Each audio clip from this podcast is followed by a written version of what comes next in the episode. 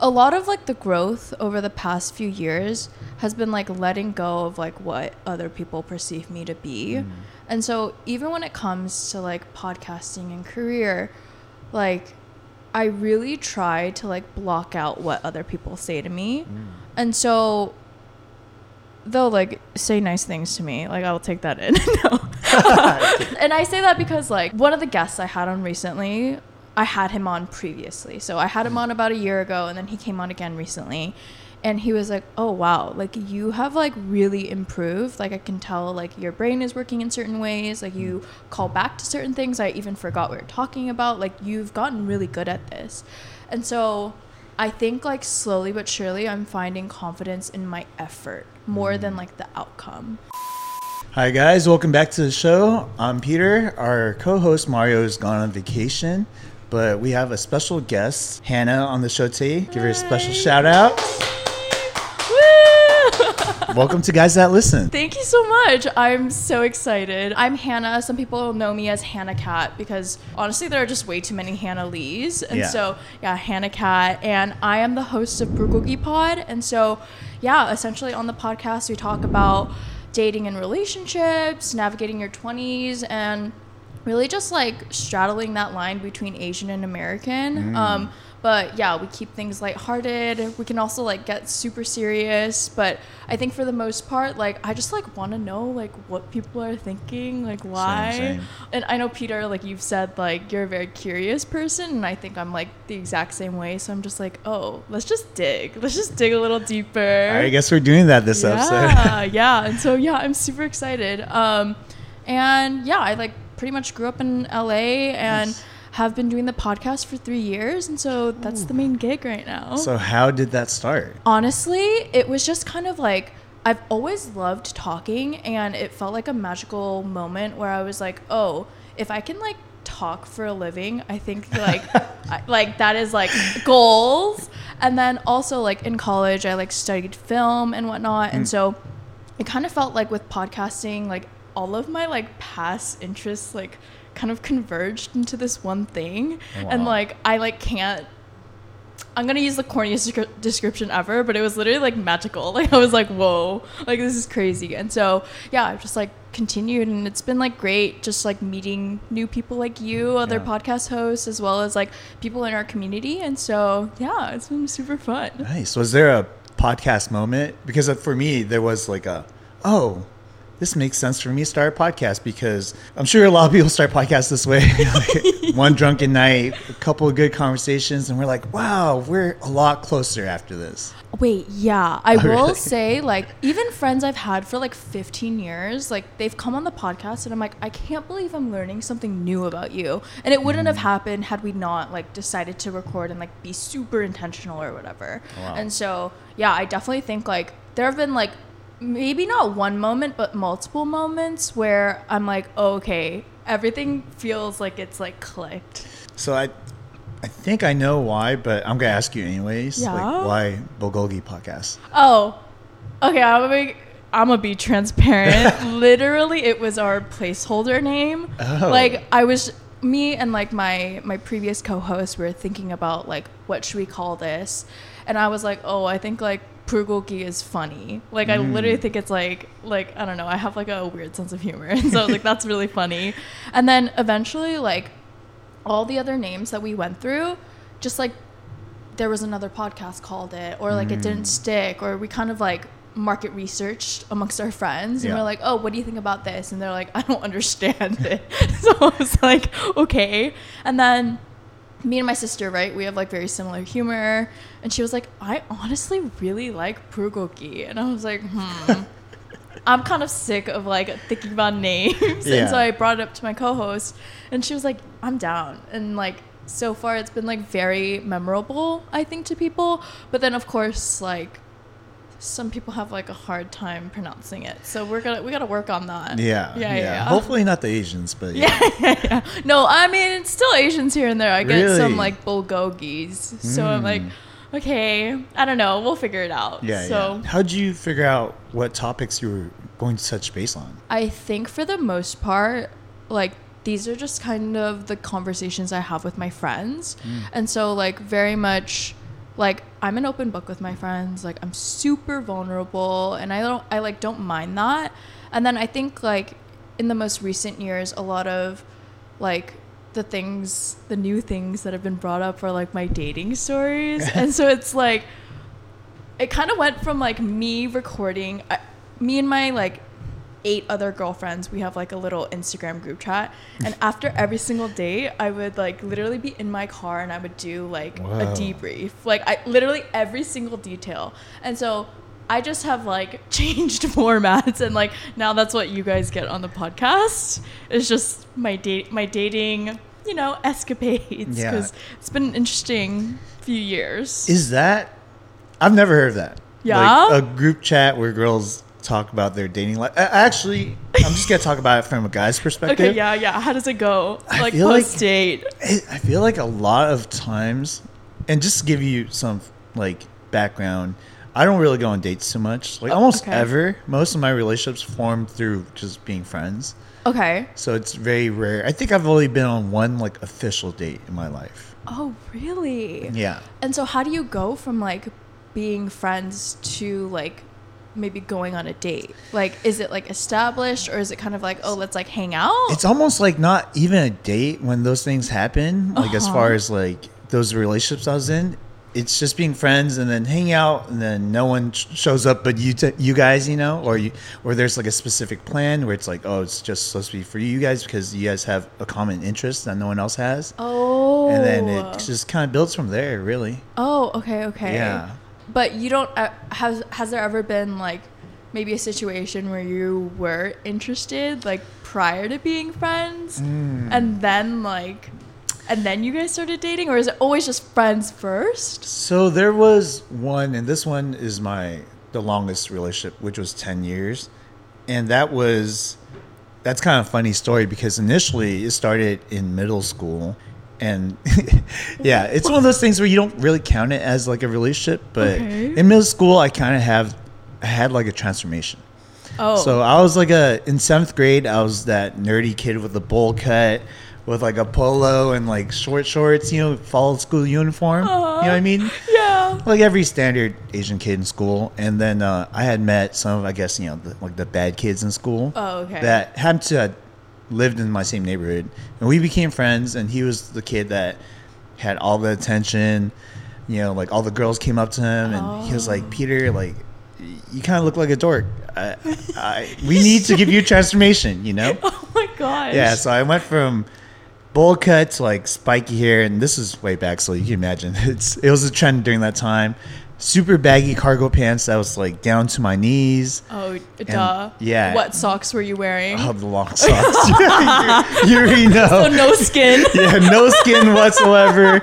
Like baby blue T-shirt and stuff like that, and the long oh. Honda belt with like the, Oh. the emblem. Uh-huh, yeah, yeah, yeah. Uh-huh. And then eighth grade came, and it was just like my life had changed. It was it was so weird because all I cared about prior was playing video games, being at home, not really doing too much, you know.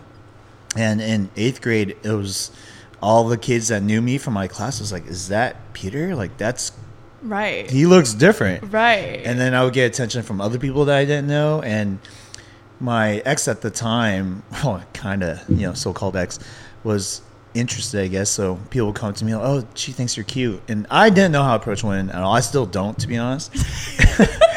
and uh, she was, you know, there. She would send her friend and be like, "Oh, you should talk to my friend. She thinks you're really cute." okay. So then I asked her out without even really knowing her, you know. Yeah, yeah. Oh, would you like to be my girlfriend? She was like, "Yes." I think I ran away before she even told me yes. Okay, great. And then she called me to confirm, like, "Did you ask me out?" I was like, "Yeah." yeah. So that relationship, relationship, quote unquote, lasted for like less than a week. Oh, okay. So she dumped me, I think, within like a week. We barely even talked, and then I didn't see her again. Well, I mean, we became friends through the years, kind of, oh, and I didn't really think about pursuing her again until years later. Probably when I was like, probably five years later, maybe six years later.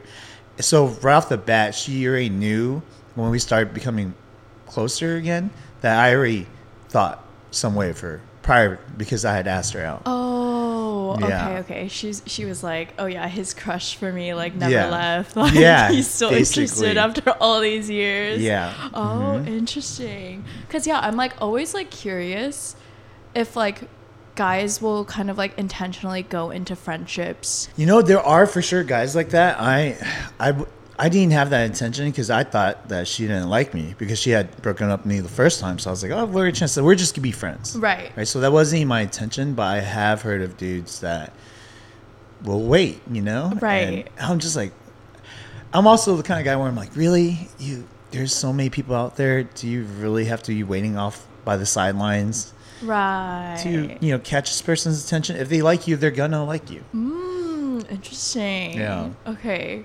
Cause yeah, I mean like I like have had like similar experiences like literally in middle school where Mhm. like one of my like good friends like had confessed and like I didn't reciprocate, but we like continued being friends throughout the years and like in my eyes like I'm like okay, we're just friends and like I will forever like think that we're just friends and hopefully he's on the same page. Ooh, But I think he's on the same page. I think he's on the same page. you don't um, know still. I mean, like we've had conversations about it, and he's like, "Oh yeah, like I'm over it." But I can't like help but be like, "Oh, if you had feelings for me once, like Lightning why has. wouldn't you like me?" yeah, lightning does strike twice sometimes. You know. yeah. So uh. yeah, I just like I think it's interesting because also I think there have like I have like other girlfriends who have had that experience of like, oh, I've been friends with this guy for like years, and then they Mm. confessed, and I kind of felt like, oh, maybe their like intentions weren't as pure. Yeah. And I'm like, oh yeah, I don't know how exactly I would feel about that, but in ways I also understand just Mhm. because like feelings can develop, like Yeah. they don't have to be there from the beginning. Yeah, that's that's hard. Uh, I think it just depends on the person. I think very much. Mm. I'm a kind of guy where it's like if I go into something platonically, it's I'm always gonna leave it like that. Uh, okay, okay. Mhm. The only reason why I developed into anything else for that 10 year relationship was because she kind of pushed it forward. Oh, Yeah. I see, I see. And I was very shocked. I was like, this doesn't seem very platonic. I'm also Like- big on like concrete evidence where I don't assume anything. Okay. I, I leave up to them to tell me like, oh, I like you. I'm like, oh, okay. So I don't know if I can interpret that any other way. So I'll take that. oh. Yeah. So then would you say like a majority of the girls that you've like been in relationships with, they like confess first or like pursued it first? I wouldn't even say they would like confess first most of the time. It's they would say things where even I would feel kind of uncomfortable. you know, like the most common one. I don't know why, but I, I travel like a decent amount, mm. and I'll get people that you know they're my friends, but we're not super close or anything, and they'd be like, "Oh, take me to travel with you." I'm like, you barely know me. I could be a serial killer, you know? Like that's kind of crazy that you'd be willing to like go Oh. on like a two week trip, a month trip with like a stranger. Okay, yeah, yeah, yeah. You That's a little Yeah. forward. Mhm. And then it would just carry on from there. I Yeah. see. Yeah, because like, I don't know. I think like I'm not shy Mm. in a lot of aspects, but I do think like when it comes to like anything romantic, like I get so shy, Really? Especially like when we're like out, right? Like me and my friends will go out and like I'll be like, "Oh, like that guy's cute." And I always regret saying something to them because they'll literally start shoving me like towards him. Yeah. And I'm like, "I'm scared." Like I don't know what to say. I don't know how to like approach or like be normal and start a normal conversation when like I have already established like, "Oh, I'm like interested." Or like, "Hmm, that person seems Have you ever made the first move? so I think when it comes to like literally in the wild, right? Mm. Like through mutual friends, all of that, like I will kind of like talk to the person if we have mutual friends. But with complete strangers, like absolutely not. Like Mm. I am I like I run. Like I'm literally like I can't do this. What if they approach you If they approach me, then yeah, great. and you're confident at that point? Yeah, then I'm fine because it's like okay, like right, I have like a little bit of like knowledge of like where they stand. Like there must be a little bit of interest. Mm. But I guess like thinking about it like literally right now, maybe it's like I'm like afraid of rejection. You know, Mm. like I don't want to like approach them and then like literally in front of everyone, like all their friends, all my friends, like you know, like start the conversation and then I'm like, okay, Hmm. okay, bye.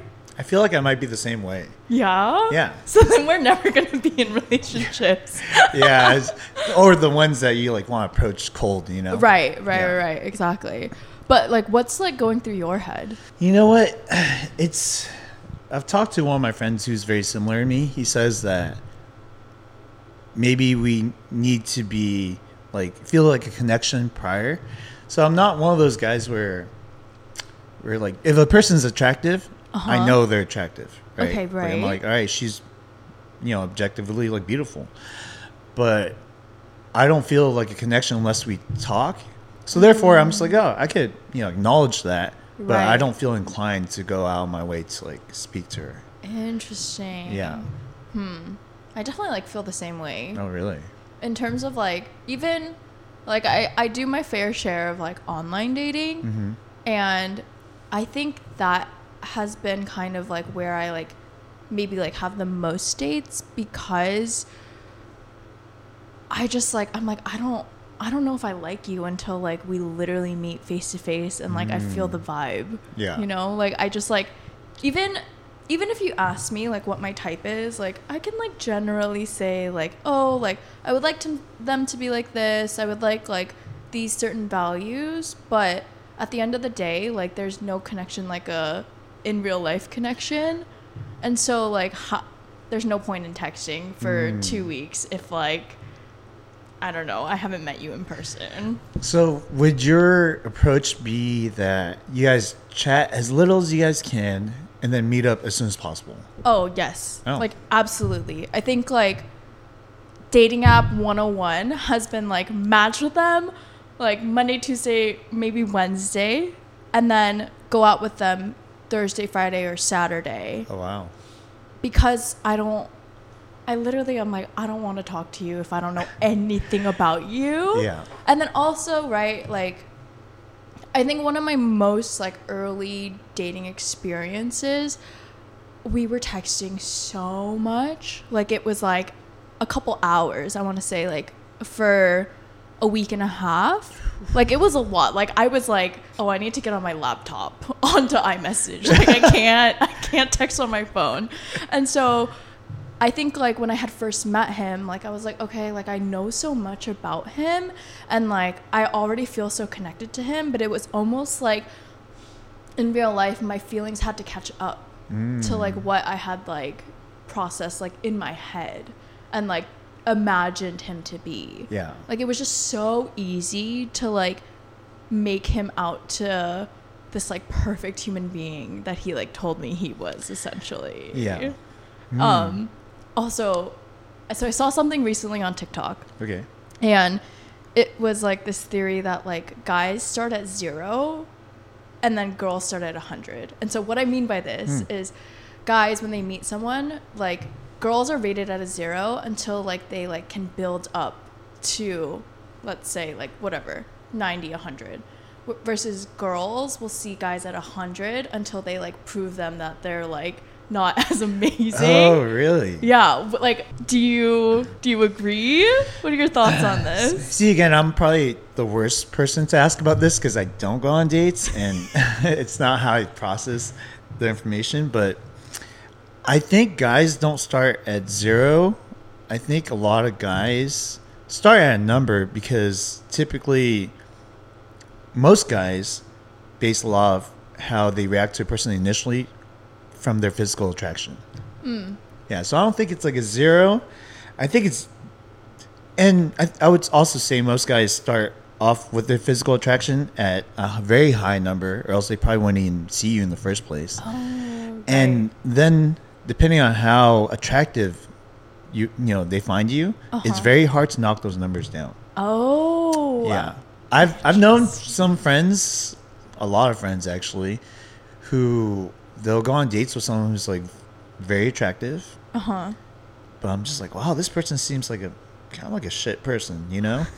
But they're like, no, no, but she's at least she- you know the most honest answer is like, at least she's hot, Oh. and you hear that all the time. Really? Yeah. So mm-hmm. like guys will like take like a hot toxic girl over like the best, maybe not as hot girl. I think there is a moment where, let's say, the toxic girl would be hard to knock off of that pillar because they find her so hot. Oh. A girl who's less attractive but a great personality, they'll have a harder time to admitting that they like this person. Oh. Yeah. Because I think there's also maybe, especially if guys are in groups where they talk a lot about their dating lives, Oh right. there's like a fear of being made fun of. Like, oh, you know, like she's not that attractive. Like, why are you going out there? I hear that a lot too. Where I'm like, I mean, maybe this person is a great person, so maybe that's why they like him. Or Right. I meet them, I'm like, oh, this person is really cool. So Yeah. what's wrong with that? And it's only until it becomes serious where the guys kind of stop talking about it. Okay, that wait, that's that's so crazy. Really? Because I think girls will talk about it like from beginning to to end of just Mm. like her I don't think all girls, right? I don't want to generalize, but like at least like me and my girlfriends, like they're getting every single detail. And I really try not to make not to like leave some things out cuz I've had like some girlfriends in the past where like we'll find out after the breakup like how shit of a guy Hmm. like he like the guy was Yeah. and i'm like oh i think it just like further proves that like you knew like deep down but like didn't want to share everything which Yeah. right i get like it's hard to like share things where you feel like oh maybe i wasn't being treated in the most respectful way and whatnot um, but at the same time like i think like at least like the relationship that I've built with my like close friends, it's like, oh, I should be able to share everything with also the knowledge that like you guys will view him as a whole person and not just the things I'm complaining about. 100%. I agree with that. Yeah. And I kind of want to ask you to, if you don't mind, Yeah. doing an example rundown of how you do that within your friend groups. Ooh. Uh, Because I'm hearing it, you say you describe, and you want to be very detail oriented, and I feel like a lot of women are. Yeah. Guys, not as much, you know. Like Uh-huh. we, we get a lot of things that just kind of like passes by, and we're like, oh, act like we didn't know. I, yeah, there's no. I feel like with guys, like sometimes there's never a follow up. It's like, oh, I'm dating this girl. It's like, oh, cool. Yeah. Combo on. Exactly, it happens pretty fast. Yeah, yeah. Um, okay, so I will give you a real life recent Okay. example. Um, and so I have I had been seeing this guy, and our first date, like I thought went really well, except for the fact that like there were a couple things that I was like that was a little weird, and so the weird things were that like so I was sitting in the booth seat. We're meeting at a coffee shop. I was sitting in the booth seat waiting for him. He was a little late, right? So he like walks in. He's like, "I'm so sorry, I was late, whatever." And I was like, "Oh, it's fine. Like I know where you're coming from. Like I know there's traffic." So we go up, order, and we like go back to sit down, and like he takes the booth seat after I had been sitting there, and so I was just like, "Ugh."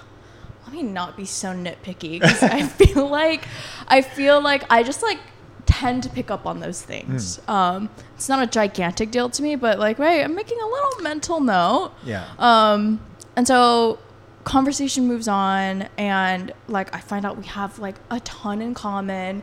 Like there's definitely like that vibe that I talked about earlier there.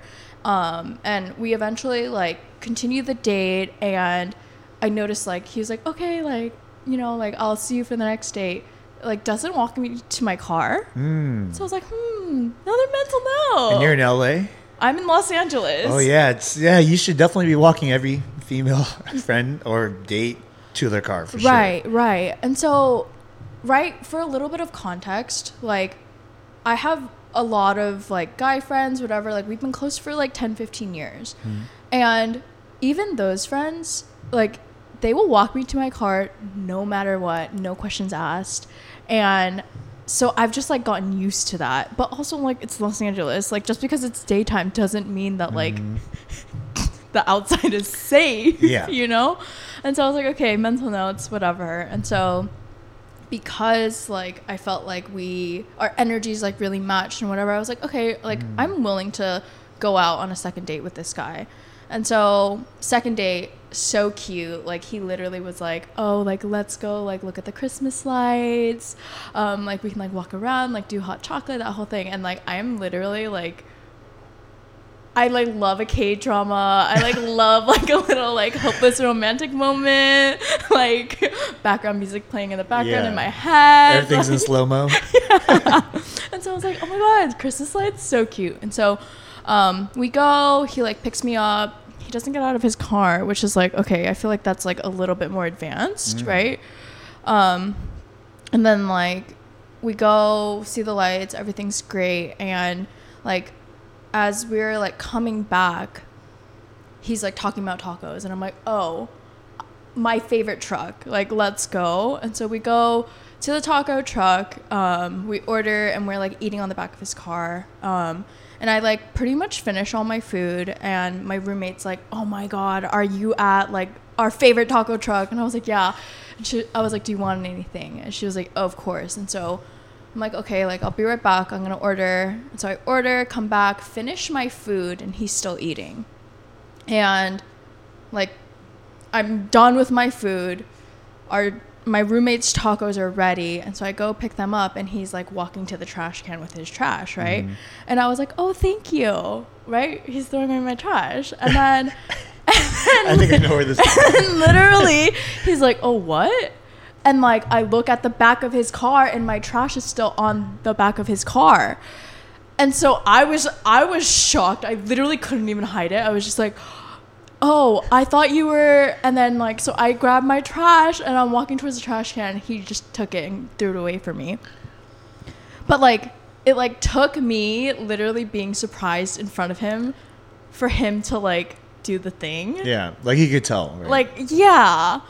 And so, like, I saw him a couple more times, and I really, like, couldn't get past, like, just, like, the general. I don't, I don't know what to call it. Like, I don't know if it's being considerate. I don't mm-hmm. know if it's, like, being gentlemanly or, like, just, like, thoughtful in general. Because, like, I don't want to, like, take these, like, quote, small things and, like, blow them out to be like, oh, you're an inconsiderate, like Yeah. thoughtless person. Like I'm not saying that at all, but it's more so like, hmm, like, but like, are you thinking about me? You know? yeah, So like, do you think these things are ingrained? Like, do you think like, I think that sounds like a person who's either not been on a lot of dates or Mm-hmm. a person who's never been in a relationship that's like that. uh, I feel like I learned a lot of my manners from my mom specifically. okay, And she's always, you know, like, oh yeah, be a gentleman.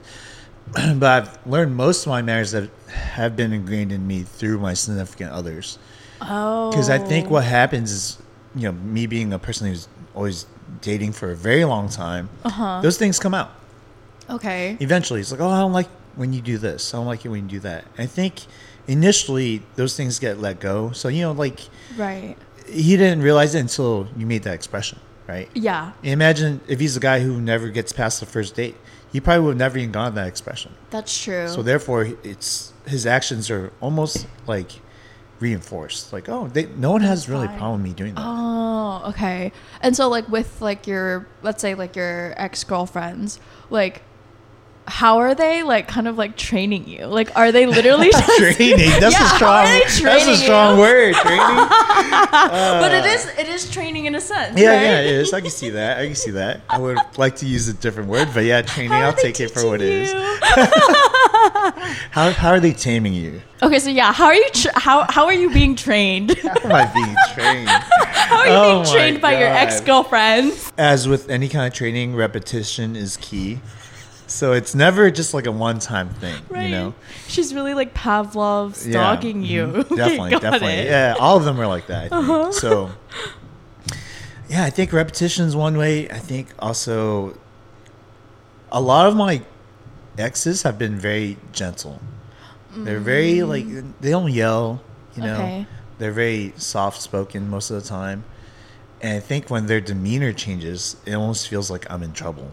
So when it's something I'm not, you know, it's never anything crazy, but it'll be like, "Can you stop shaking your leg?" I'm Oh, I see. "Oh, okay, I guess I should stop shaking my leg. Mm. So things like that. But now that you mention it, I don't know what things are ingrained in me due to them training me. Or Right. if it's just something that I've like picked up, you know, through Over the- dating people. Oh, I see. I see. Because what's a thing that you would train your significant other on? Well, with this guy, I think my biggest question was like, I had two big questions. Hmm. Like, is he trainable? And also, am I willing to train him? Mm. Because I think, like, right, there are certain things that, like, probably bother me that, like, hasn't bothered their, like, previous significant others. And so, like, that stuff, like, w- will need to be communicated. But I think there are some things where it was like, oh, I have a feeling or an inkling that like this probably bothered the the past significant others, but like maybe they just had never mm. communicated it or didn't feel comfortable or safe. Because I also think, right, like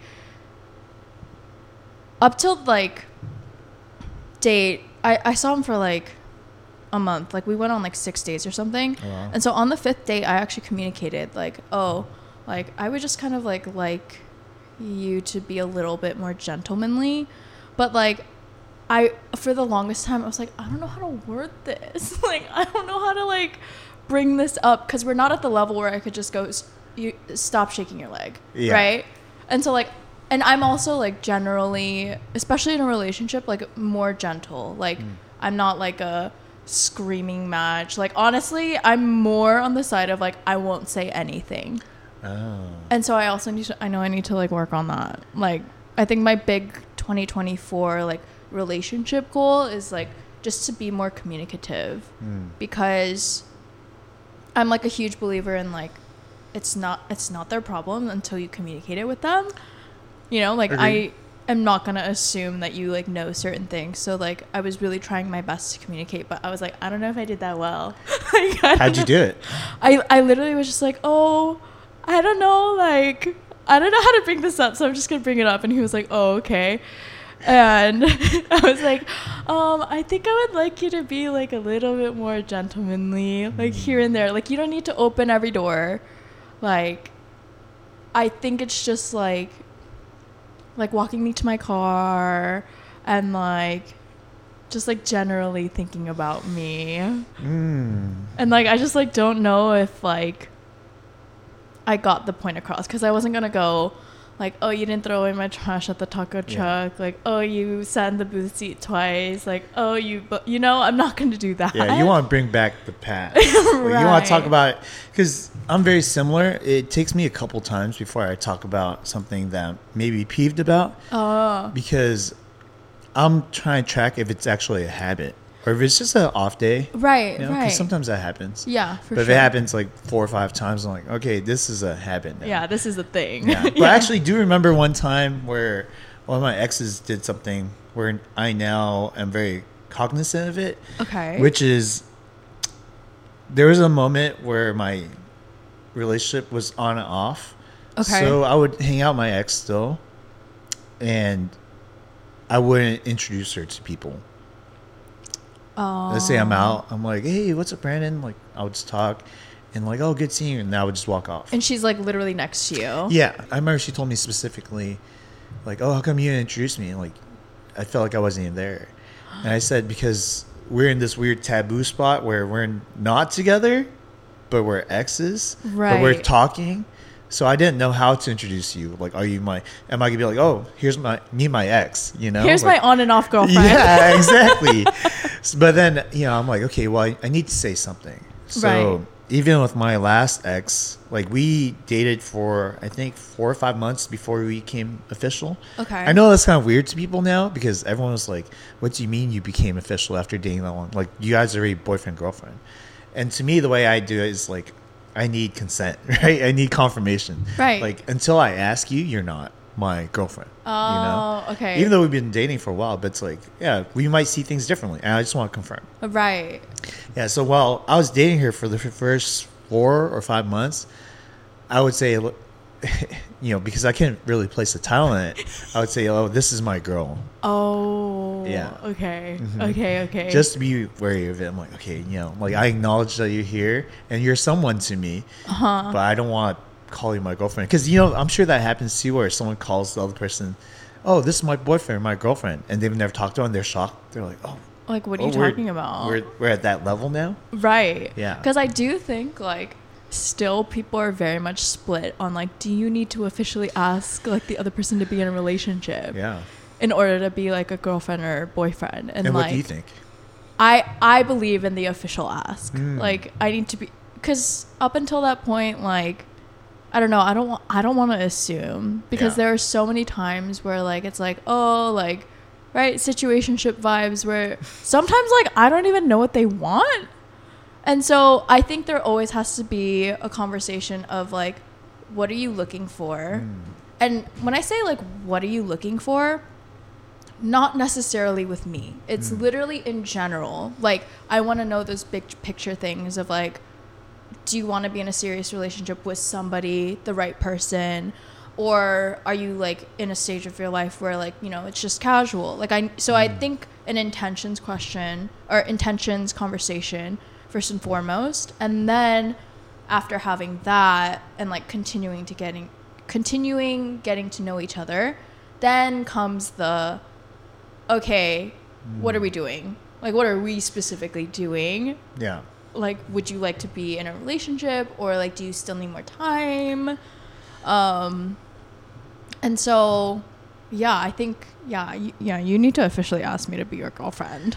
I think so too. Yeah. I think so too. I've seen so many relationships get really messy because people are either because a lot of the guys I notice it's it's always the guys asking Mm-hmm. typically, right? Because I've I've heard it a lot from my friends who are girls or women. They would say like, "Oh, I'm not gonna ask him. He's gonna ask me." right. You know, and then it doesn't happen, and then they're in this weird state of flux where like, why didn't they like me enough to do it? You know, Oh. like because it becomes like a stalemate at a certain point. Right. Certain guys, they're definitely very capable of just asking you right away after the second or you know third date. Super easy. right. But it's very rare. Like, do you have a rule of thumb after a certain how many dates are you like okay So, something needs to happen?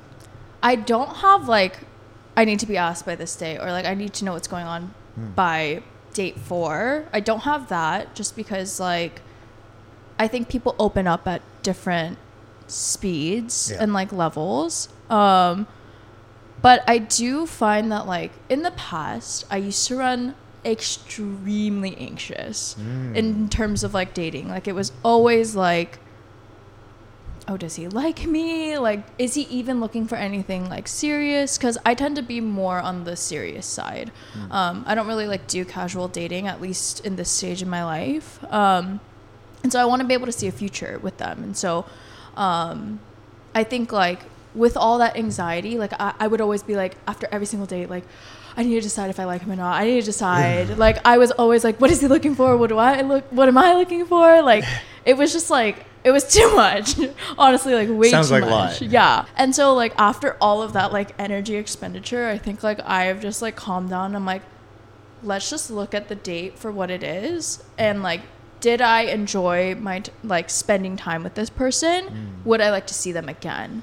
Cuz I think like another thing maybe you relate to, maybe you don't is like a lot of times I can't distinguish between like if I like a person this is gonna sound bad, or if I like like the attention Oh, because I think right like as humans it's a very natural thing to like want attention Mm-hmm. from like a potential significant a potential romantic partner let's Yeah. say and so that's where like my a lot of my questions come in because I'm like okay do I actually like them maybe are they like just really good on paper but we don't like vibe in person and so like i'm still a little in my head and i'm still like working through like all those feelings Hmm. And so yeah i mean like what do you think Wow, that's actually very well thought out. As far as my own approach, I I just think about like are they good for me or not at the time being. Okay. And that means in ways where it's like am I happy with this person? Do I enjoy them being around? Is there a sense of like attraction? okay and then that'll let me know. But it's usually pretty early on because, you know, right away they're already my friends. So Right. I already have that. Like we get along, you know. Uh-huh, uh-huh. Then it's more like, is there an attraction? That's usually the second question because, you know, it's weird because yeah, a lot of my friends who are females, they're just in the friend zone. You know, we're I'm just like we're strictly just friends. Right. So I gotta see them in a different light somehow. Okay. And that only happens as like I'm willing to pay attention. It's really easy for me to turn my blinders on and not focus on that aspect of them at all. right. Yeah. Right. Right. Right. Yeah, so it takes a little bit, but after that, where I'm like, am I attracted to this person? Like, I know they're attractive, And but am I attracted? Right. Right. Right. And then I'll be like, oh yeah, actually, I, this is kind of dumb, but like, just kind of go back to like a past relationship.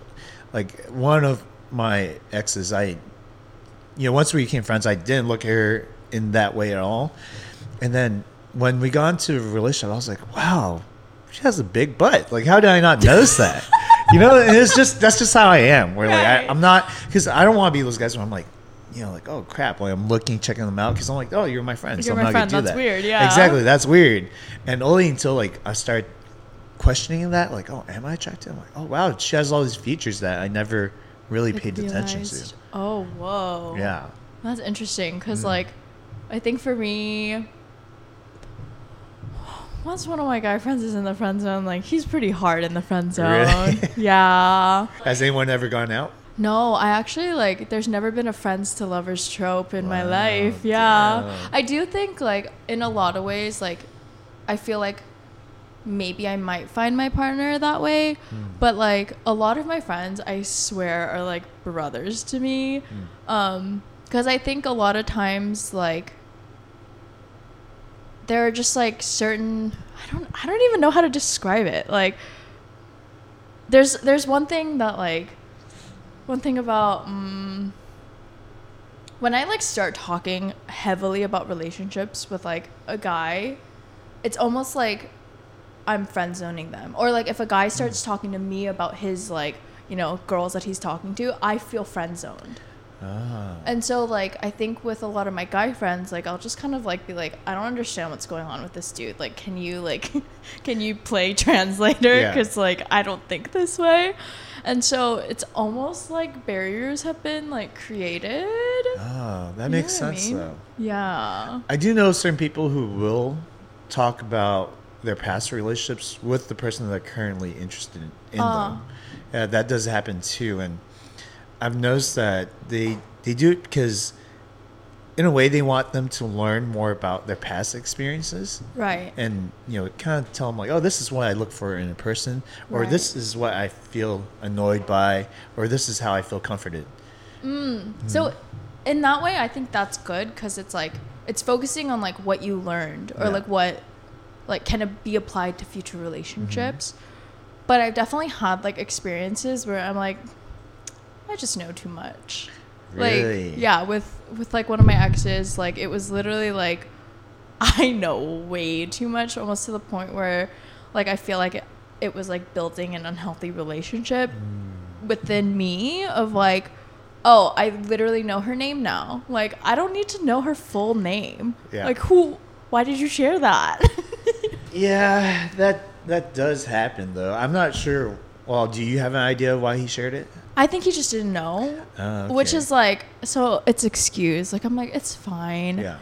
it's just sometimes it's like you can't go back on the information that you shared No, you can't. Yeah. It's funny because uh, the reason why I'm bringing that up is because I, in all my relationships, they love to dig and they love to pry, and I'm the Oh. kind of guy where I'm like, I don't really want to talk about this with you because it feels uncomfortable, and I feel like.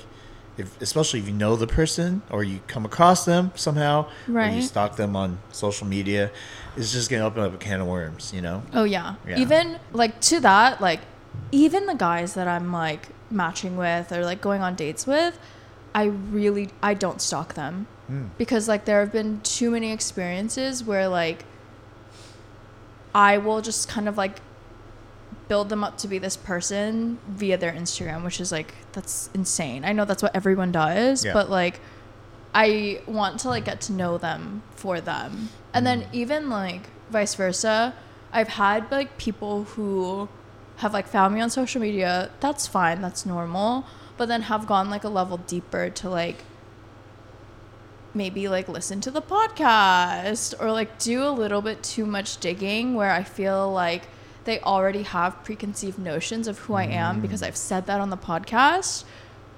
where maybe I've changed, maybe I've grown, Yeah. but no matter what, like I want you to get to know that from me and through our experiences. Mm, wow, that's kind of that's gonna be kind of tough, right? Assuming that your future plans for your podcast is to grow, Oh yeah. because then your audience grows, the likelihood of that happening is gonna grow. Like I, I cannot speak on that because I started this podcast after I got single. Oh. Right, so I, I have not dated since. okay. So for me, I'm, I would not know how that would affect my dating life at all. right. But it sounds like it's kind of affected yours already. here and there, here Oh. and there. Here and there. Any good examples where you're like, hmm, how do you know that? I've always said that on the podcast. maybe no specific examples of that, Hmm. but even like uh, sometimes I'll uh, depending on the date, depending on the day even, I'll like meet with a person and they're like, "Oh, what do you do?" I'm like, "Oh, I have a podcast." Um, but like, you know, just like for my sake, like I usually don't share like the name. Hmm. Um and I kind of like give them that spiel of like, "I want you to get to know me in real life." Yeah. And like I've had people like literally respond to like my podcast Instagram like stories and being like, hey or whatever. And I'm like, I literally like I set that boundary and like you didn't respect it. Yeah. Like I know you get curious, but like you don't need to tell me. Like, you can find it on your own. You don't Yeah. need to tell me about it though. so, hey, I saw you on the podcast. No, yeah. But other than that, it's just like yeah, I just like share so much and I'm like an ever changing, like growing Mm. human human being. And so even like I don't even know what I'm saying sometimes, you know? Yeah. Like if you listen back like 6 months ago, like I had probably had different dating philosophies and all of that. Um even like what I'm like looking for and whatnot. And so well yeah, I think it's just like in a way like if you're taking it as lightheartedly as like I would want you to, cool, sure, but Mm. I don't. In my experiences, like it hasn't been like that. so, my co-host Mario, he he's so I'm. I've never really been on dating apps, meaning I was on one day and then I deleted the app after that. Okay, so no dates from the dating No, app. no dates at all. And uh, but my buddy Mario, he's a frequent dater. Like he loves to go on dates and stuff like that. And he he promotes the podcast on the dating apps. Like it says like podcast host. So you know when he'll match with people, certain people will be like, mm, "Are you just trying to promote your podcast?" Wait, yeah. Which sometimes he he just you He know, is. is. just promoting it. But I, we were talking about how funny it would be if someone who watches the podcast like becomes the person that he, he paints out to be perfect due to what he says on the podcast. oh my gosh, yeah. Yeah. Can you imagine if like someone was like a super fan and they just like they were like, oh, I'm into this. Oh, I'm into this. Oh, I'm like this. It's just the, it checks off all your boxes and you're like, whoa, this is weird. I feel like that's psychopath behavior. that's like gongo behavior. Yeah, but but then you don't know they're following you though. So like Oh right. this oh this perfect guy just pops up out of nowhere. He checks off all the boxes and we have so many things in common. Right. He throws away the trash from the back seats. he doesn't take the booth seat. mm-hmm absolutely. Oh my gosh, that is in- that's insane. I would be so scared. Yeah. Yeah, yeah, yeah, yeah. But like also like maybe maybe they are my perfect person if they're that obsessed with me. No, I'm kidding. I'm kidding. I think like one of the biggest like social media trends like maybe last year amongst Mm-hmm. like the girlies was like I want him to be obsessed with me. I have heard that a couple times. I I personally very much dislike it. Ah. Like I don't function like that cuz like there have been instances, right, where like I'm like, "Oh, okay, like obviously I like it when people like me back, Mhm. you know? But if I feel like you're putting me on a pedestal of sorts and it almost feels like you aren't seeing me even in all my flaws and all of that, Yeah. then like it, it's almost like who are you in a relationship with like you're in a relationship with someone you've like built me out to be Mhm, versus yeah. like actually me and so i very much do not dis- subscribe to like you have to be obsessed with me though i'll say it as a joke I gotta ask you, why do you think that became a thing? oh because like my ex was like i think i felt like i was on a pedestal oh. or oh, you mean the social media trend? Both, both. Okay, well, I think like with the social media trend, I think it's like in a way a lot of people are jaded with dating mm. because they just feel like there are so many options out there. Like if I if, if I'm dating someone and I like find one thing off, I can move on to the next so easily. Like Oh, wow. it's literally building your perfect person, right? In ways Yeah, of just like build let a me, date. yeah. And so it's like, okay, it's a numbers game, all of that, Mm. of just like, I'm going to go on as many dates as possible until I find that person. So I think girls are kind of sick of like feeling like just an option. Mm. And so if there's a guy that is like, quote, obsessed with them, then like, right, their entire worldview is just just, the girl. Yeah. And then for me specifically, like I this kind of like developed because yeah, I think like one of my exes, like he just I think he like liked me too much maybe Mm. to the point where like he wasn't like seeing me for me. Mm. Yeah, cuz like though I'm very terrified of like being judged for my flaws. you don't like being built up, but you don't like being torn down. Either. yeah, like there has to be a right. It doesn't like I feel like there has to be a balance. A balance, yeah. Of like you see me as a whole person and like you're meeting me where I'm at, but like meeting me where I'm at is like also it encompasses like seeing my flaws. Yeah, that's a that's a hard balance to meet sometimes. I feel like I'm so I wouldn't say like nitpicky, but when things bother me, it, it's hard for me not to bring it up. Ooh, what are like some of the things that like have bothered you? Ooh, okay, so It's like this and this and this. so this one I was able to overlook for a little bit, and again, this is just my opinion. If it doesn't bother other people, that's fine. Right. But I've like dated people who have said, "Yeah, I think ignorance is bliss," and I'm like, "Hmm." And I'm the opposite. I want to find out wanna everything, the good and the bad. Like, let me know, Uh huh. because I don't think this world is rainbows and butterflies. I do think there's bad things that happen, you know. Right. I don't want to be ignorant to. I I do want to know what's going on with the world.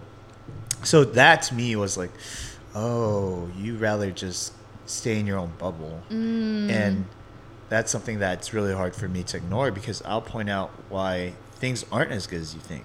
And it's like not one of those things where you can like accept like we're different in th- this it's, way. It's really hard. I mean, I, I try to, you Right. know, but that statement is something that bleeds out to a lot of other things. It's very broad already. like literally general. a life philosophy. Yeah. yeah, Yeah. exactly.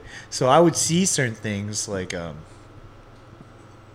this person would be like, "Oh, I have to, I got a job. I hate the fact that I have to work 15 hours a week, like three days a week, five hours a day." And Mm-hmm. I'm like, you know, like the standards is like 40 hours, and people work more than that. Like your life is not that bad. You know, I would just tell them like, it's not that bad. Like just Oh. enjoy your. And they're like, no, I'm miserable. Like I hate this. I'm like, wow, that's crazy because in your world that's terrible. you know, Right. and I can't change that. And there was just things like that that would bleed out into different topics where I'm like, ah, I don't know what to tell you at this Oh, point. And I it's making see. things things harder because I'm the person where I'm willing to work. I'm willing to go out there and put more time in the things that I love doing, even the things that I don't love doing because I have to do it. Yeah, I do think like one of my big things is like complaining in general. Oh. Of just like I can understand that I I actually very much completely understand like problems are relative, Mm-hmm. right? Like s- something that like might not be a big deal to me is probably maybe a huge deal to you. Mm-hmm. But at the same time, like at least being cognizant of like how the complaining is like affecting the general mood and also like even like your view on it of Mm. just like not everything has to be productive but like is this being productive like Yeah, at least Yeah. not counterproductive. yeah yeah yeah yeah, yeah, yeah. Yeah, for sure hmm. Mm. and then right i know you said like you were in like a a 10 year relationship a 4 year relationship like how do you feel like coming out of those things because i haven't dated that long term Mm. What was the longest? about a year Okay. yeah and so i'm like curious like how you like recovered from that? yeah, that's a good question actually. Yeah. Uh, so my shortest was like a year and a half, and then four years, and then ten years. Well, ten years was in the middle. Four years was the most recent. Uh huh. and um, I'm a kind of person, especially now, where I'm very okay with being by myself. Yeah. And don't get me wrong, uh, me being by myself just means that I'm not dating. Like I have friends, you know, I have a big friend group. Yeah. yeah, yeah. Don't worry about it. I'm not a Yeah, yeah, loner. he's you know? okay, he's yeah, okay. yeah. me and Mario are still friends. But uh, yeah, I, I think uh, for me, getting out of those relationships, I always need a break. Yeah. So except for my one year to my ten year relationship, that wasn't too much of a break. I think that was probably only a couple months before I got into the ten year relationship. Oh wow. Uh huh. But my 10 year relationship was basically from when I was 18 to almost 28. That's a lot of life. Yeah, it was Yeah. a lot. And it's like during those years, you know, of your life where you're going to college, you're you're doing a lot of things, a lot of like experimenting, learning about yourself, Yeah. and just exploring, right? Yeah. And when I got out of it, so that would be my first long, long relationship, I guess. Yeah. Because that's 10 years and that's double digits, you know? Double digits. double yeah. digits. but getting out of it, I felt like I needed time alone because I didn't know who I was anymore. Oh. I had oh. lost myself a little bit, and that's not due to it being ten years, but just the specific the specifics of that relationship. Okay. So, towards the, I want to say like the seventh year to the tenth year, I tried very hard to make her happy in ways where I would change myself. Oh. Yeah, and I felt like I lost who I was Yeah. a little bit during that time, so I needed time to like recover. And I actually got a very good piece of advice from a friend of mine who uh, really helped me get out of that hole. So I had met a friend in college, and he was probably to me one of the coolest guys. I was like, wow, this guy is super cool. He was in my entrepreneurs club. He had already owned multiple businesses, like multi-millionaire, and uh, just like overall very intelligent guy. And he had like a very interesting past. He used to be a pickup artist. He ran like two or three companies, and uh, just straight A student. Came back for his master's. I was like, why are you here when you're like so well off? He's like, I just love to learn. And that was like a cool answer, you know. I was like, Right. whoa. So I asked him one day. I was like, "Yo, Randy, like, have you ever had your heart broken?" And he was like, "Yeah." I asked him like, "How did you get out of it?" Because I feel lost. Like I feel like I don't know what to do right now mm. because I just got my ten year relationship. And he said, "Well, you know, I was very fortunate to have always been myself, and whatever relationship I had was like a cherry on top. So my foundation was this person of me who loved business, who loved beer, who loved like studying and learning, and the cherry on top was my relationship. So by the time that my heart was broken, it was just a cherry on top that was removed, and I still had my foundation as a mm. person, and that allowed me to understand that I have something of worth, that I have value. So I didn't spend so much time on dwelling on it because I'm like, oh, I'm just gonna continue to do me, right. who I am as a person. Oh. And I was like, oh, wow, that was very powerful. So I looked inwards and I was like, what, who is Peter? You know, Yeah. what am I about? Yeah. And what am I not about? What are all these things that I added on top that wasn't really me just to please my significant other? Mm-hmm. So, you know, I, I really looked at myself and I was like, oh, okay, I'm this person. I like doing this. I enjoyed this. This matters a lot to me. This is very fulfilling. And I worked on those things and it helped me get out of it. And I, even though I still took quite a break, I think I was single for three years. Oh yeah. I talked to a couple people, but again, it was it was one of those things where it's like, oh, we're friends, and now we're kind of talking, but it never became anything. Like yeah, other side from like you know casual dating, I guess. Right. And then uh, with my most recent relationship, it was very similar, but I already Mhm. knew what to do. Oh right. It's Yeah. like I've been through this before. Yeah, yeah. Weirdly I- enough, it gets it gets easier. yeah. Yeah. Mhm. That's true. Yeah, I think it it gets easier in a lot of different ways. The ten year relationship allowed me to understand when I was overextending, Mm. because in that ten year relationship, I think this has a lot to do with my psychology as a person. My parents are split up. Mm-hmm. So when I got into that 10 year relationship, I was like, I do not want my relationship to fail as my parents did.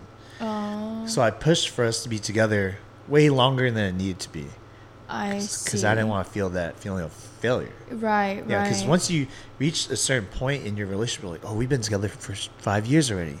Like, why throw this away? Mm. Oh, we've been together for six. Why throw this away? And it keeps on going till where you have to draw the line and realize, does this relationship serve you anymore? right. Yeah. Like, sh- is, is it just sunk cost? Like, yeah, exactly, exactly. Like, And- I don't need to invest more time just because mm-hmm. I've invested this amount of time. Exactly. Yeah. So that's why this the four year relationship was shorter. I think younger me would probably kept it going for a lot longer. I don't know. Like, I feel like that's like maybe potentially hard to like, right? Have that entire mindset of like, is it time to like let this go? And am I just holding on to the amount of years that Yeah. like we've spent together? Um, but yeah, thanks for sharing because like I've Yeah. literally, yeah, I haven't been close to that.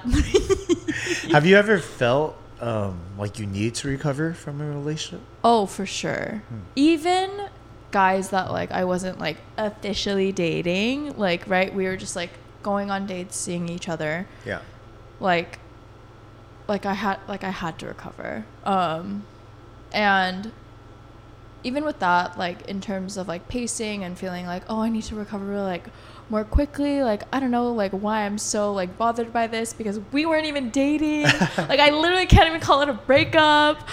Like I still like try to give myself like grace. And so like with the most like recent guy I was seeing, like I was like honestly like very upset. Um and like it's funny cuz like I I can see how I went through the stages of grief. So like first denial i was like this is good for me. Like it it wasn't meant to be anyways. Like i literally went to the gym like feeling myself. Like i did my hot girl walk. Like i was lifting super heavy. Like i really like i was like wow i'm fine. Like i'm better off. And then like in the days like following i was just like oh i just kind of like want to like eat chocolate and cry and so it's like funny that like I didn't think I was gonna be that affected right Mm. after it happened because I was in my super ultra confident Yeah. phase. But I'm like still realizing that like I have like feelings and like I'm very empathetic and I feel very deeply Mm-hmm. and like that's something I like very much love about myself and so even like through these like hard times like I just have to like continue to give myself grace and like let myself feel the feelings mm-hmm. cuz like I've definitely had my fair share of like times where like I've just like suppressed my emotions, like been super avoidant. Like I'm mm. really good at being avoidant. Oh, really? Yeah, I'm actually fantastic at being avoidant. And then eventually it'll kind of like blow up in my face cuz mm. like I had been avoidant for so long that I, it's like an emotional like whatever. Mm. And so um yeah, just like I think overall just like giving my myself grace. It's just like you're allowed to cry. Like, Yeah. yeah. Even even this morning, my grandma was like, "Oh," in like Korean, she was like, "Oh, you have a lot. You have big tears, aka like you just cry a lot." Oh, like, really? Yeah, I do. Oh, really? yeah. Um, and like I think that's like something I like. Right, growing up, it was like in Korean, it's like urojima, like don't cry. Mm. But I've just started to like realize I'm like even when I do cry, it's not that big of a deal. Um, like honestly, a lot of the times like my tears are because I like feel overwhelmed by the emotions Mm. rather than like the emotions of like sadness themselves. Yeah. I want to ask what what are your steps to recover? Because I know you said you did your hot girl stuff. Oh, like yeah. The gym, obviously. I think that helps everyone. I don't think there's a single person that the gym doesn't help. Right. But aside from the gym, I am a hundred percent like a proponent of no contact. Mm. Absolutely, like after this thing, whole, this whole thing ended, like I left our Spotify blend. Like I deleted our text message thread. Like Whoa. I deleted all the photos. But then like a part of me knows that I'm not like completely like ready to let go because like I didn't unfollow him on Instagram. that's the last straw right there. That's when you're over That's it. literally the big one. Yeah. Um, and like we weren't sharing locations, but that would have gone too. But yeah, I didn't unfollow him on Instagram. I also didn't remove him as a follower. But just for my own sanity, I like muted his stories because I just I'm literally like a baby. Like I have like um object permanence issues. Like if you're not in front of me, I literally forget about you. Yeah. And so if I don't see his stories, posts or notes on Instagram, like I'm right out of sight, out of Outside mind. Yeah. And so I'm like slowly building that. But then, oh my gosh, okay. Literally, I'm pissed off because, like, oh, not even a week after it happened, he like he had kind of stopped like viewing my stories, which like it's bad that I was even checking. but he liked one of my stories, and I was like, oh. "What is your issue?" Damn. Like, what do you like? What do you think the message is that he's sending through his like little heart? I don't know. I feel like it could either be petty for one, just be like, "Oh yeah, just let you know I'm still around," Mm-hmm. um, or two, it could be because he doesn't want you to forget him, and maybe he noticed that you, know, you weren't viewing his stories and stuff like that. Yeah. okay, yeah. Thank you. Yeah, yeah. Why? Why? Wait, no, what do you no. I just honestly, I have a feeling it's like that he just wants to be like, oh, like I still like care for you as a human being. It's just like we weren't each other's people, but in my eyes, I'm like I'm just like a little salty, and it feels a little selfish that you would like keep reminding me that you're around Yeah. because I think like right like previous relationship there were definitely times where like right moment of weakness where i'm like oh i want to reach out. Mm. But i was so good about not doing it because it was like for context i had broken up with him right? And so i made sure not to reach out because like i was like i don't want to disrupt his healing journey right? Every single time an ex reaches out you take a couple steps back it's like oh my god i got sucked in again. And so i thought that that was like the most caring thing that i could do is like cut things off almost like like no hope like i mm-hmm. think hope is like right it's a good feeling but like in the context of like healing. a a It's a little detrimental. yeah it just feels a little selfish that he liked my instagram story but that's the thing about nowadays is like social media and things. There's so much room for like misunderstanding. Like you, you never really know. Right I mean, you can narrow it down, but it's it's very difficult. Yeah. Like for me, very similarly, I I try to let go of everything. I try to. Mm-hmm. I I had that moment where I had to do something very similar. With my ten year relationship, I was feeling like I was not quite letting go, yeah and I remembered the day where I felt like I was letting go. And I just listened to this other podcast. It was called The Minimalists oh okay and he they're extreme though all right? They're very extreme. I don't need to be like that but Yeah. they talk he talked about how he like cleaned out his grandma's um, apartment after she passed away and then like to let go of her and like this idea of her he like i think he threw away the pictures or something. I was like that's pretty crazy. It's extreme. Yeah. But then i had the same thought. I remember thinking like wow i'm thinking of this person so much but how can i not? Someone who's been a part of my life for like a good part of 10 years i i was like but this is not healthy for me right and I think at, at the time too, she was still talking to me a little bit, mm, and I didn't know what to think. So one day I decided, you know, ten years you build a lot of memories together. I had a box full of like photos and letters and notes, oh and I remember thinking like I need to get rid of this. right Yeah, so I like took every picture and like I looked at it and like I t- tore it up. took every note, I tore it up, and I threw away the box. So I thought, actually, funny enough. So yeah. I'll get into that a little bit later. But yeah, that was when I felt like I remember feeling a lot of relief. Like okay, Mm. I'm like ready to let go. I like love to hoard photos and videos. Yeah. And so even even my middle school relationship, like I literally still have like the necklace that he gave me. Oh, like I just like to keep like usually like one.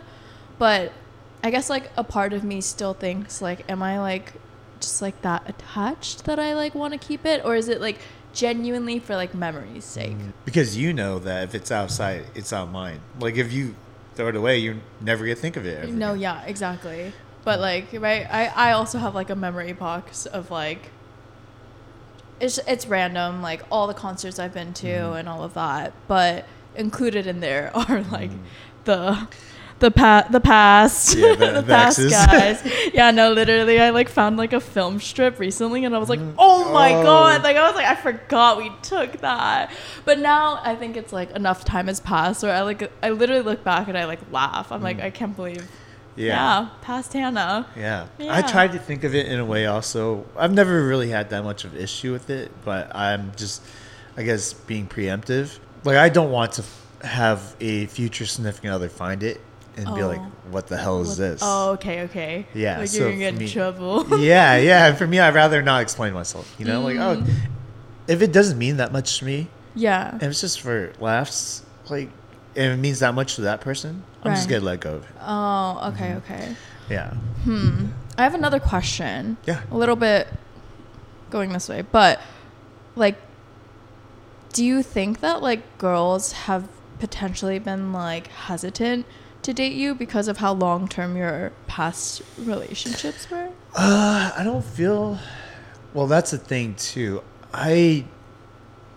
The girls, well, maybe because then the only girls I could talk about would be my friends, right? Uh, uh, because they would know my past. They would know that I was in a ten year, four year, whatever relationship, and everyone else who I talk to, they don't know that. are you sharing or are you not sharing about I your? don't mind, but I've never had enough of a. Con- I'm also uh, very avoidant, I guess. Like I've had, again, you know, I, I don't really approach women, but I have been approached, and it's not something I talk about because we never go on dates, right? Like I've been on Oh. one- the one date that I was on, like I didn't.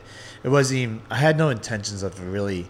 I think I talked about it with her because I had no intentions of dating her after that. Oh, okay. Yeah. Okay. Okay. She was like, oh, "Tell me about yourself," and I would because I was like, "Okay, well, this is just we could be friends." right. Like, yeah, that's that's fine for a friend to know.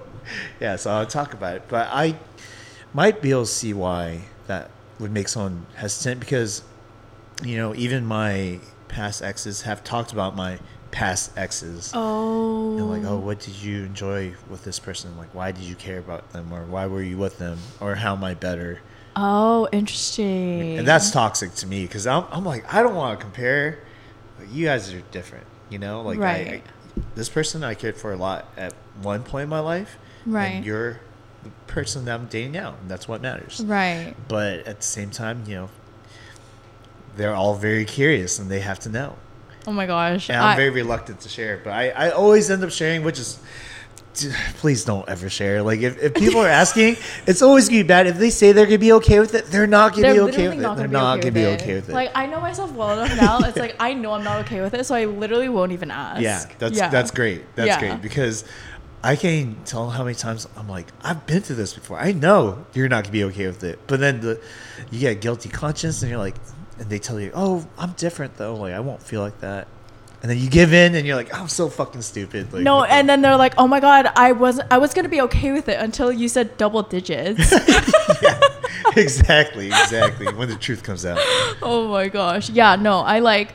I've learned my lessons in dating of like I will also never really ask people like what their type is Mm. because I've I've had one person basically explain their type and like I didn't fit into that bucket and I was like I Oh. just hurt my own feelings. yeah. So we're not going to do this ever again. So I no longer ask people what their t- what their type is. yeah, Yeah. That's actually one of my biggest pet peeves. oh yeah. is hearing people's types.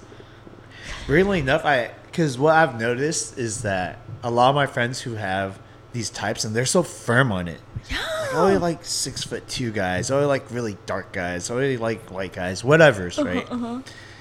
And I see them with someone that's not that, and I'm like, hmm, that's that guy's not six foot something. He's like five eight. You know, like he's, you know, he's not white. He's he's like this Asian kid. You know, Right, and right. I'm the way I see it, and I'm very similar in that way. It's like I don't know exactly what my type is. Mm. I just think that I'm attracted to who I'm attracted to, and it's kind of broad. But like, if you fit a couple of, or you check off some boxes, it usually works out. Right. But when you say your specific type and I only date this and not that, you pigeonhole yourself into this box that no one's really asking for most of the time. And then you look silly when you're not dating that type. He's like, oh, what happened here? Like, I know I have friends or guys like, oh, like, like thick girls. I'm like, that girl's a twig. She's she's not thick by any standard, you know? Right. And so why did you compromise? Yeah. Why did you? Yeah. To me, I'm like, oh, you're just not dating someone you like. But then you Mm. realize, like, hey, you know, you don't have to tell me that. It's it's fine. Like, you just like who you like, then you're gonna allow yourself to just feel it, right? Right. And you don't need to question it as much. Yeah, no, for sure. I also like think, like, I could totally be like, oh, someone's from this city. I'm not gonna date them. Oh, really? Literally West Side. um, but at the same time, it's like you don't. I don't know why you moved out there. Like maybe you like the beach, but maybe you're not like my my general stereotype of like West Side, you Yeah. know. And so yeah, I like really really try not to pigeonhole myself. Yeah. Nor other people. Yeah, because it's a big world out there. There's a lot of people. I think two things that are very similar in that case is obviously explaining your type, and the second one would be, er, especially if you're younger too, is saying what you want to do with your life as far as a career. Mm. Because I feel like a lot of kids don't know what the fuck they want to do, you know. So Right. to ask them like, "What do you want to be when you grow up?" I feel like it's detrimental because you want, you're kind of pigeonholing this kid into his box. Right. He doesn't know what he wants to do. Right. Very similar, like kids when they start liking people when they're young, they usually try to figure out their type. And then when people ask them, it's like, okay, let me give them an answer. I don't want to feel like I don't know what I like. Right. But that's actually okay. You're right. Cuz I think I've always felt like a little like oh, I should like figure out what I like.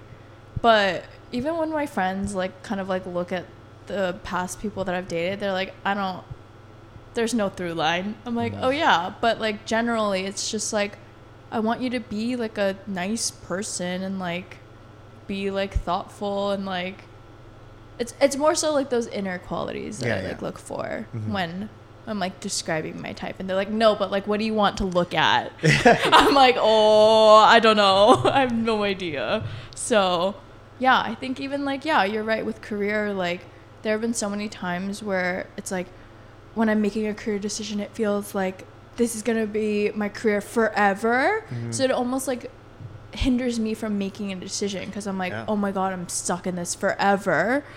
But now I'm realizing I'm like people have multiple careers. I can have multiple passions Yeah. and like it's okay to like split up your time and like like a lot of things. Mhm. Um and so yeah, even like career wise, like I'm like I'm not sure exactly where I'm going, but I know like what I like and what I don't like for the most part. So we'll like continue down this tra- trajectory. Yeah. And so, yeah, it's been it's been interesting navigating all of that. Mm, I gotta ask you.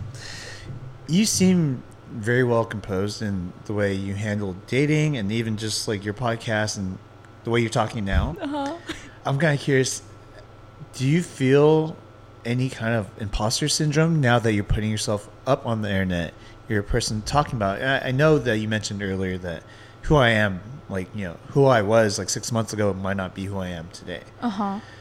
Do you ever feel like, oh crap, I need to present myself in a specific way, so therefore, I'm not wrong or I'm not, you know, too concrete in the way I say things? So I think that like a lot of like the growth over the past few years has been like letting go of like what other people perceive me to be. Mm.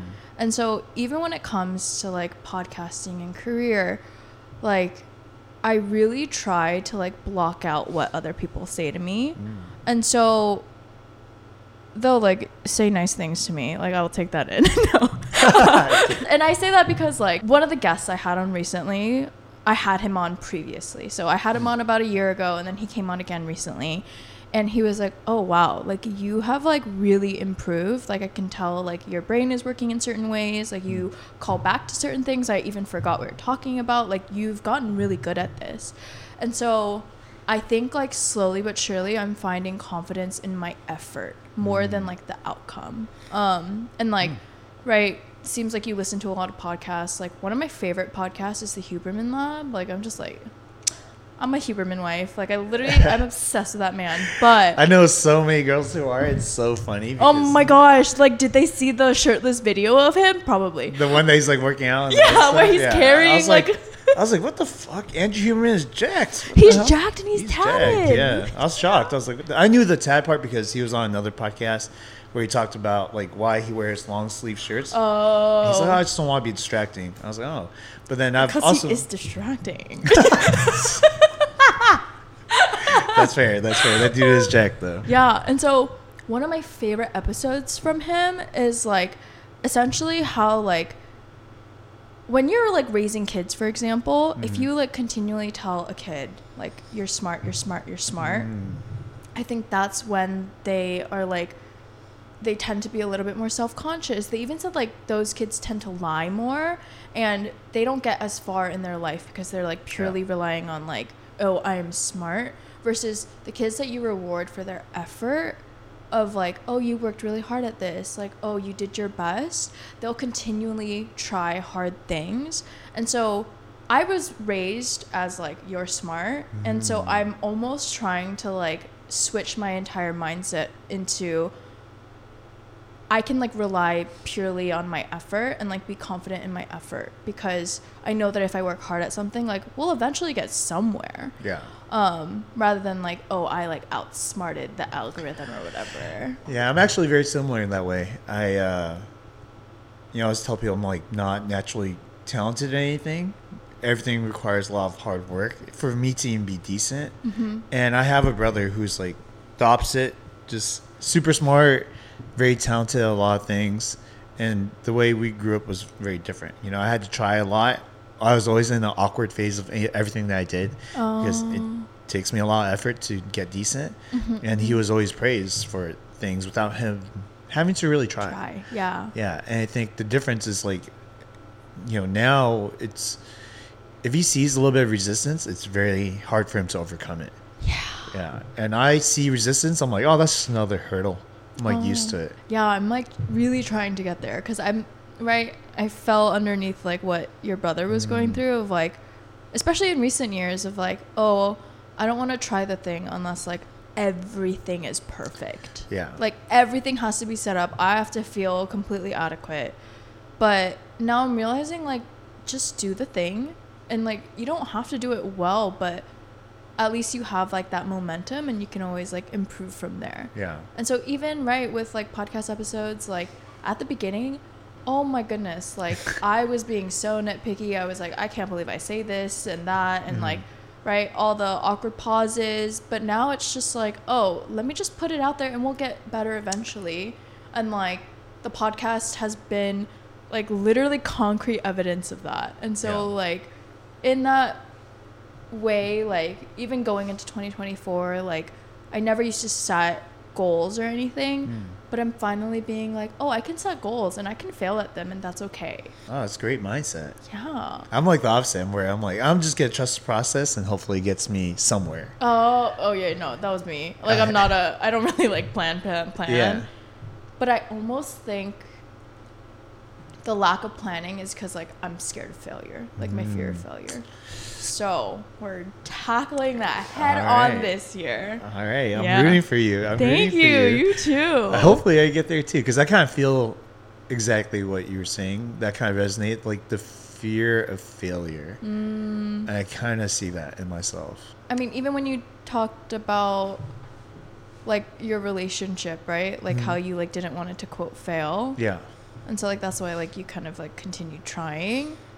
Yeah, I think fear of failure just comes out in every single way. it does. It does. Yeah. Relationships and you know entrepreneurial endeavors, in just personal life. Yeah, I I have also you know uh, noticed that I'm very bad at letting go friends because that Oh. same reason. Oh, really? Mhm. But also, it, it has paid off in some ways too. You Uh-huh. know, I have had been friends with people who, you know, the situations I've gone through. A lot of people will not be friends with those people again, Mm. and they've understood the chance that I'm willing to take on them, and now our friendship is like great. I think like finding that balance between like It's hard. Yeah. It's hard, especially in a day and age now where it's like you can just meet a bunch of people and you can just like move on. Yeah, I'm like I have plenty of friends. Mhm, Exactly. And so like what like what makes me want to like stick around with you. Yeah. But yeah, I think like I don't know, even with friendships like I- go out a lot, like I meet a lot of people, but I'm trying to be more selective with like who I spend time with. Mhm. And like that doesn't mean I'm closed off to friends, but it definitely means like I want to be like very intentional with like Mhm. those people I'm like spending my time with. Like I don't have time. Yeah. One of the reasons why I started this podcast, it actually is a reboot. We started in 2018. And it was a reboot because during 2020, during COVID, I found Mhm. myself going through a lot of like depressive episodes. Mm. And this is the first time I was, I've ever been like that. I'm usually not that guy. I'm the Mm. happy-go-lucky guy. Everyone's like, "Oh, hey, how you been?" You know, like Yeah. but um, so that time I started doing more research. Funny enough, I started watching Andrew Huberman and a couple different other podcasts on like depression. Mm. And then, you know, the more I found out, the more I would take note of things that I need to do to feel better. I mean, a lot of days was me just laying in bed, not feeling like doing anything because that's just what comes with the territory. Yeah. But then there are times where, you know, I'd be like, okay, uh, it's good to like journal, or it's good to go out and get some sunlight, Sunlight, yeah. or it's good to like meditate, or it's good to write the things that you're grateful for, you know, Mm. or, or the things that you're looking forward to, or what made you feel happy today, and what made you feel bad today. Mhm. And I would compile these things that I learned, and I would post online. Like, oh, if you guys are, I would say like, oh, just in case if you guys are feeling some type of way, like I have, like try these things, and hopefully it helps you guys out. And people start reaching out to me and like saying, oh, I really appreciate you doing that. Like, I felt very similar like you, and it actually made me feel better knowing that you go through it too. Oh, that I'm not yeah. alone. And then eventually it was like four or five accountability buddies. That's what we called each other because we would check in every week, like how you doing. Mm. And it, the thing about going through something like depression, is that you're gonna feel bad most of the time, Yeah. but there are stints where you feel better, yeah. and those times you have to be productive towards you feeling better. And the more you do that, the bigger that window becomes. Um, Yeah, so you throw in like working out and stuff like that, meditating, the window becomes bigger and you have more chances to work on yourself. And eventually, like it, it feels more like you're more normal than you are depressed. Oh, Because it's yeah. yeah. it still comes in waves, you know, it still happens. And I noticed that the more normal I became due to all these things that I was taking action on, the less time I had to check up on all these people that were my friends. Oh, yeah. Because now I'm like working out, I'm going out and hang out with friends, I'm making plans, stuff like that. And eventually I was like, hey, you know what? Like, what? How can I reach a broader audience? right. You know? So I also was like, podcast. oh yeah, let me start the podcast back up, and we'll talk about things like trauma and depression, and you know, because Yeah. everyone's the reason why you get there is different. And this is something I heard from a Huberman podcast too. He was saying like people who are like very depressed, something about they usually go through five bouts or five things that are going on at the same time that's causing them to feel like the way they do. Whether it's like Mm. they're unconfident in themselves, they're unhappy with their family, and they're unhappy with their career, whatever it is. Mm, But no matter what that reason is, right? Because it's for everyone's different.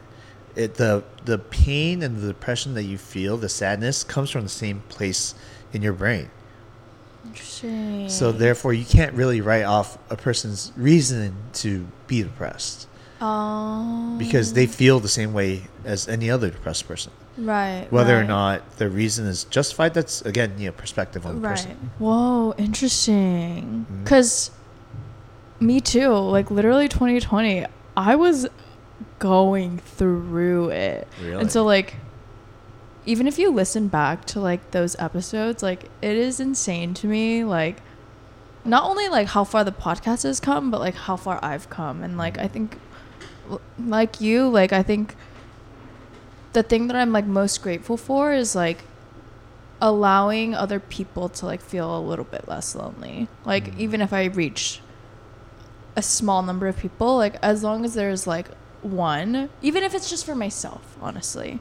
Cuz yeah, like I I'll often like listen back and I'm like, wow, like I'm so proud of like the growth that I've Mm. done and like the hard work that I've like put in to like like pull myself out. Like at the end of the day, I was like I had to rely like on myself and my therapist, but it like yeah, like it was it was because of like my efforts, you Mm. know. So, yeah, I like I like completely relate to you in that way. So I just wanted to ask you, with how you're dating now, Uh huh.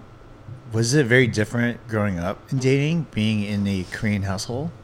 Ooh, So I actually like did not date at all middle. Oh, I had like one. I had two boyfriends in middle school. Hey, that's a lot more than I thought. that's that's a lot. One lasted three days. One lasted like three months, which is Oh. pretty long in middle school. Is. Um, and then after that, like even high school, college, like I didn't date at all, and so I actually think like graduating college and then kind of like growing into myself has been like the biggest catalyst in like my dating Hmm. life and like my parents like very much encourage me to date because well they don't want to they don't want me to end up alone but then also like they're very understanding of like you need to date in order to like figure out what kind of person like you you want to be with. And my dad especially has been very vocal about like don't think about what me and mom want. Like don't think about what we think. Like of course we want him to like well integrate into our family but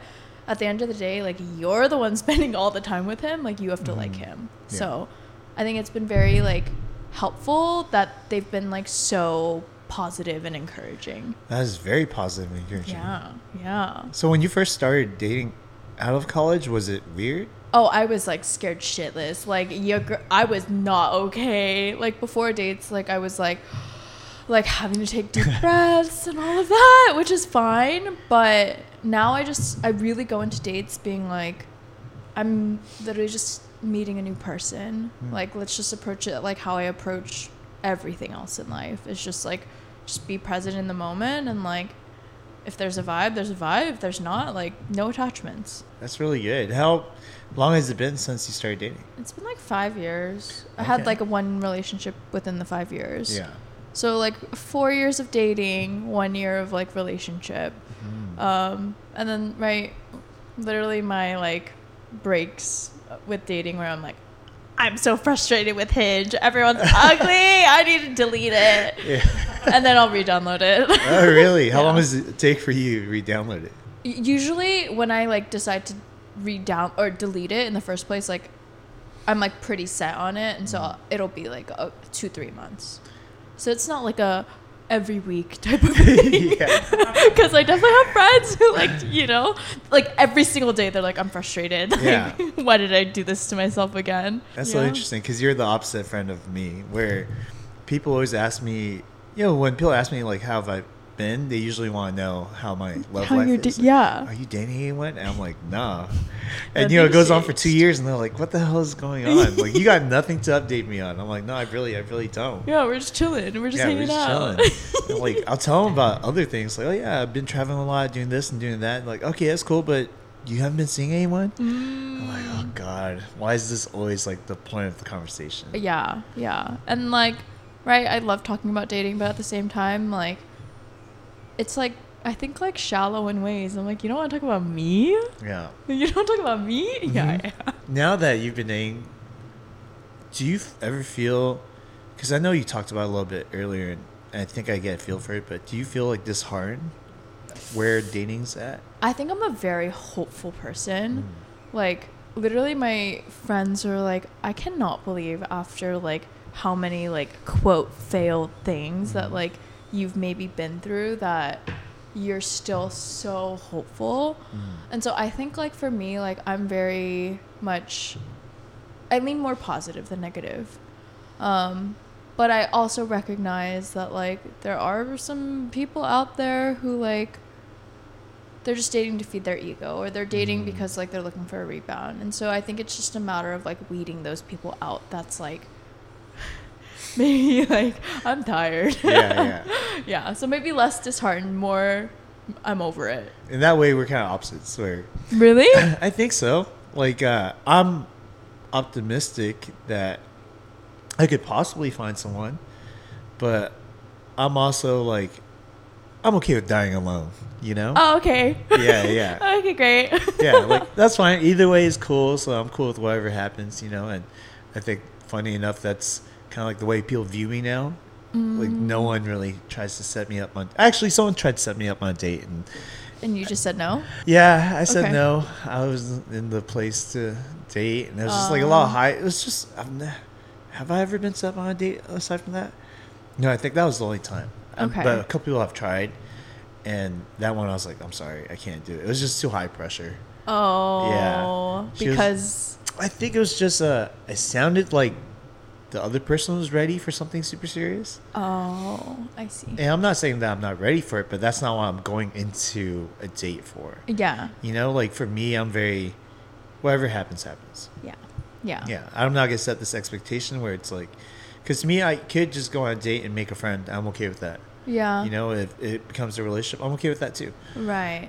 But I'm not going into where it's like, oh, you don't check off any of my boxes, so therefore this is shit, and like I'm over it. You know? Right. yeah, that's scary to me. Yeah, Yeah, yeah. It feels uh, like a lot. Yeah, I'm like, I know I'm not everyone's cup of tea. That's fine. Right. Especially they're like, oh, this person, they're a Hollywood writer for like Emily in Paris, and you should. I'm like, oh god, I'm already. That was a very specific example. yeah, that was that was. And so this person's, if they watch it, they know who I'm talking about. Uh-huh. But I'm just like, oh god, like they're around Hollywood and stuff like this. Oh. Like I don't really, yeah, I don't really vibe. Yeah, me too. I'm No. not a I'm not the Hollywood type. yeah, exactly, exactly. Yeah. But what do you have planned for, For 2024, yeah, for 2024? dating specifically or in general? Both, both. Both. Okay. I think in general, my main themes have been like doing things scared and really like facing my fear of like failure slash rejection like Mm. head on.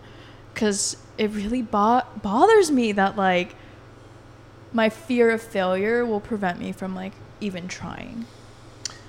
Yeah, yeah and so like yeah i've just been telling myself like let's just do it scared. Like i'm freaking scared. Like let's just do it scared. Um oh, and that includes i think like like relationship and dating like i think oftentimes like i'm scared to like get into something Mm. but i'm like let's just do it scared like you're not gonna be a hundred percent like this is my person like i found my husband Yeah. but like i think like giving things like a chance and a try is like worth it Mm. um, and then what else? I think other than that, like really just like continuing like showing up as myself and like maybe doing a little bit less people pleasing. Um, because I tend to like, right, want to want to like kind of go with the flow and like be chill and all that. But slowly, I'm learning like how to draw boundaries and that like people won't hate me for saying no to them which is like right irrational but somewhere in my head like i feel like i like rationalize that so yeah just like yeah just overall just like good vibes all of that I'm very similar in that way too. Mm. But, but I'm also the guy who's like always people pleasing, always down to the point where now I'm starting to notice people saying no. oh So I'm like, oh, you say no, I would like mark it off. Like, okay, now I have a chance to say no back to you. Yeah. I don't know if that makes sense. yeah yeah yeah yeah it's like if one person parks illegally then i guess like i could maybe park illegally yeah, exactly. I'm allowing myself that. yeah yeah yeah yeah okay nice We're both on the same page. yeah yeah All right, guys, welcome to the lightning round where we ask our guests rapid fire questions or they have to drink. Oh my god. And are you ready? Yeah. All right. What is your biggest fear? Failure. Oh, I should know that from earlier. Okay. What is your biggest red flag? oh, um, I'm picky. Oh, really? Yeah, I'm picky. Okay, that's pretty good. What's one place in the world that you'd like to travel to? Ooh. uh, oh my gosh, there's so many. Vietnam. Oh, really? Uh-huh. Okay, Vietnam's dope. Yeah. Vietnam's dope.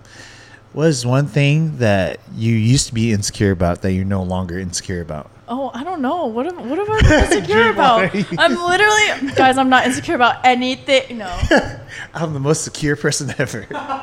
honestly, I think it's like insecure about being insecure. oh, really? That's Yeah. interesting. That's very meta.